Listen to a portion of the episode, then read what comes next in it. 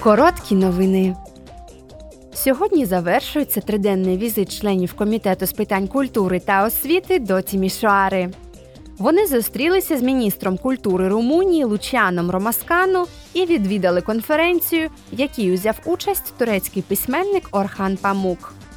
Євродепутати також провели зустріч з представниками місцевої влади та організаторами культурної програми, яка пройшла під гаслом «Увімкни світло і місто засяє». Сьогодні останній день візиту до Кенії, який здійснює делегація Комітету з питань розвитку. Кенія є ключовим економічним і політичним партнером Європейського Союзу і відіграє важливу роль в якості посередника для досягнення миру в регіоні. Вона є однією з провідних країн Східної Африки у сфері виробництва енергії з відновлюваних джерел. Однак ця країна також стикається з низкою викликів, а саме з дефіцитом продовольства, через що 1 мільйон дітей у віці до 5 років страждає від недоїдання. Метою візиту делегації є перегляд проєктів ЄС у сфері розвитку для країни.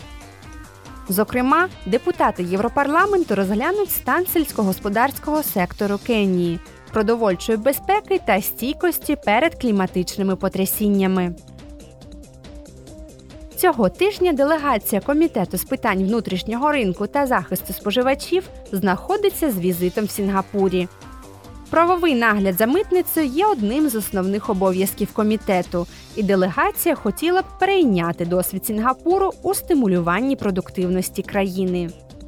Євродепутати також зустрінуться з представниками компаній з країн-членів Асоціації держав Південно-Східної Азії зі штаб-квартирою в Сінгапурі, які експортують товари до ЄС.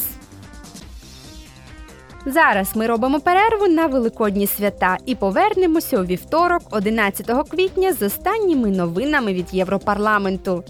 Від імені української команди ми бажаємо вам щасливого Великодня!